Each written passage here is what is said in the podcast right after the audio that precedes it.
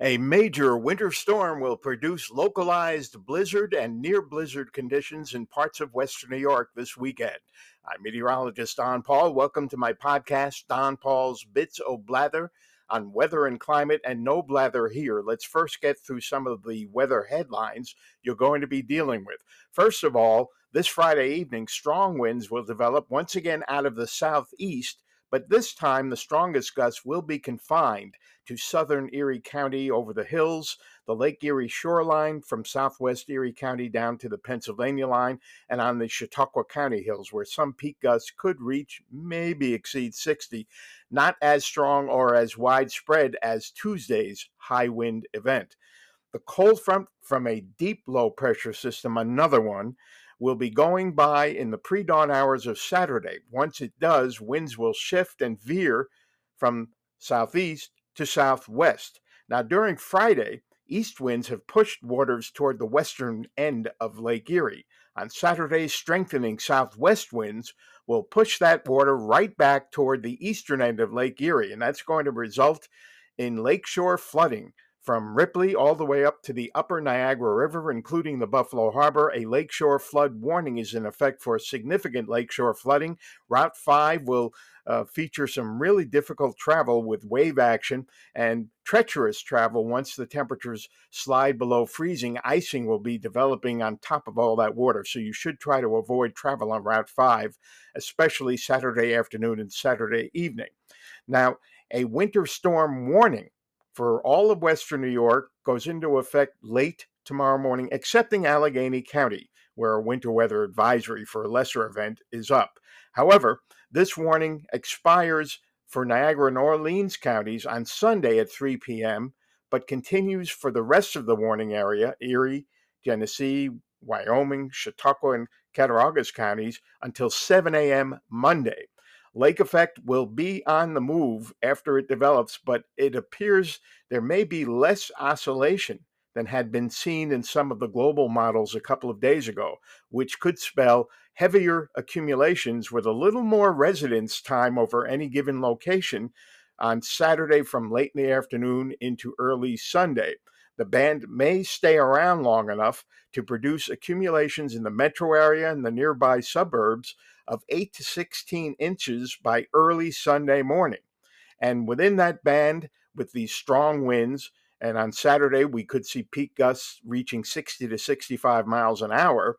Uh, there's going to be whiteout and blizzard and near blizzard conditions developing, making travel anywhere from hazardous to near impossible in some locations. Of course, it remains to be seen whether any travel bans will be issued. Uh, but the lake snow will start it appears first in Niagara and Orleans counties Saturday afternoon as the cold air deepens, accompanied by blowing snow, and then settle somewhat to the south into the Buffalo North towns, Amherst, Clarence, the Tonawandas, and into Buffalo by late in the day. That makes it a close call for people leaving the Sabres game late Saturday afternoon. Again, blizzard and near blizzard conditions will develop within this band due to these strong winds. And this snow Saturday night, as temperatures slowly fall, will take on a lower density, which will allow more drifting.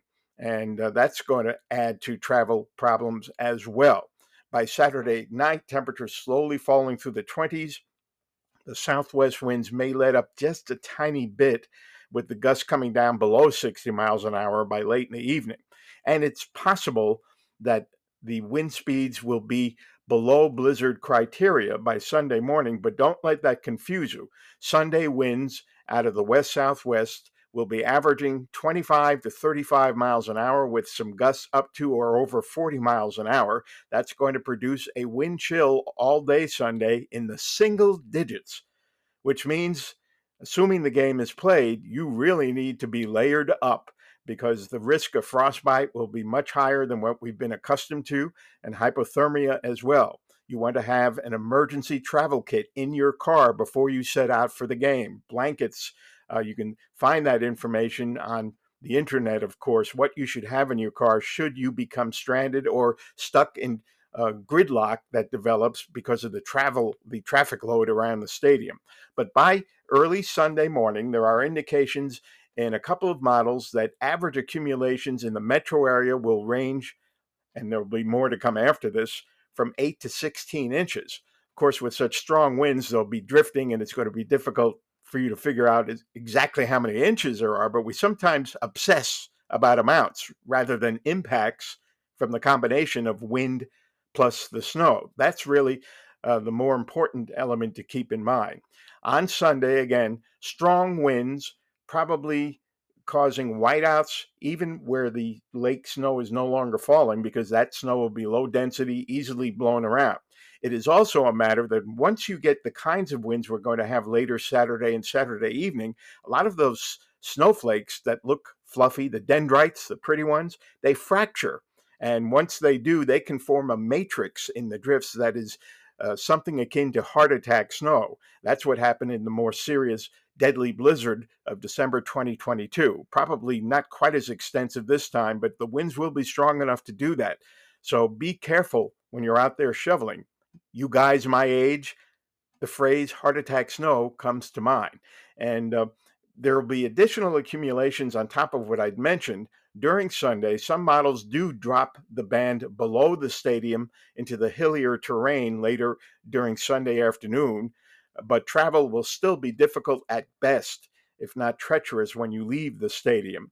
And uh, some models do keep that lake effect snow over the stadium and parts of the metro area through most of Sunday. So there's still kind of an open ended question over how much snow you'll be dealing with when you try to commute back toward your home. Uh, but count on, at best, difficult and at worst, treacherous conditions. Be prepared for that uh, because even though there are lots of you out there, you can't keep each other warm. And so keep that in mind. Now, the lake snow uh, will probably with us be with us Monday morning. It appears there's going to be less wind to deal with on Monday. Not that it's going to be tranquil, and there may be additional lake effect episodes in this week coming up. So, the basic headlines significant lakeshore flooding will occur by tomorrow afternoon and evening along the Lake Erie shoreline. And even though there is no blizzard warning in effect at the time of this recording, there will be blizzard and near blizzard conditions within the localized most intense parts of this lake effect snowband. Still some uncertainty over how long it will be staying over the metro area, but it does appear a little less oscillation of the band than had been seen in some of the models a couple of days ago. And the total accumulations in some locations could by Monday be in the range of up to two feet and maybe a couple of isolated amounts higher than that. But as I said, count on eight to 16 inches by the time you set out for the stadium. And that's assuming you're going to go early.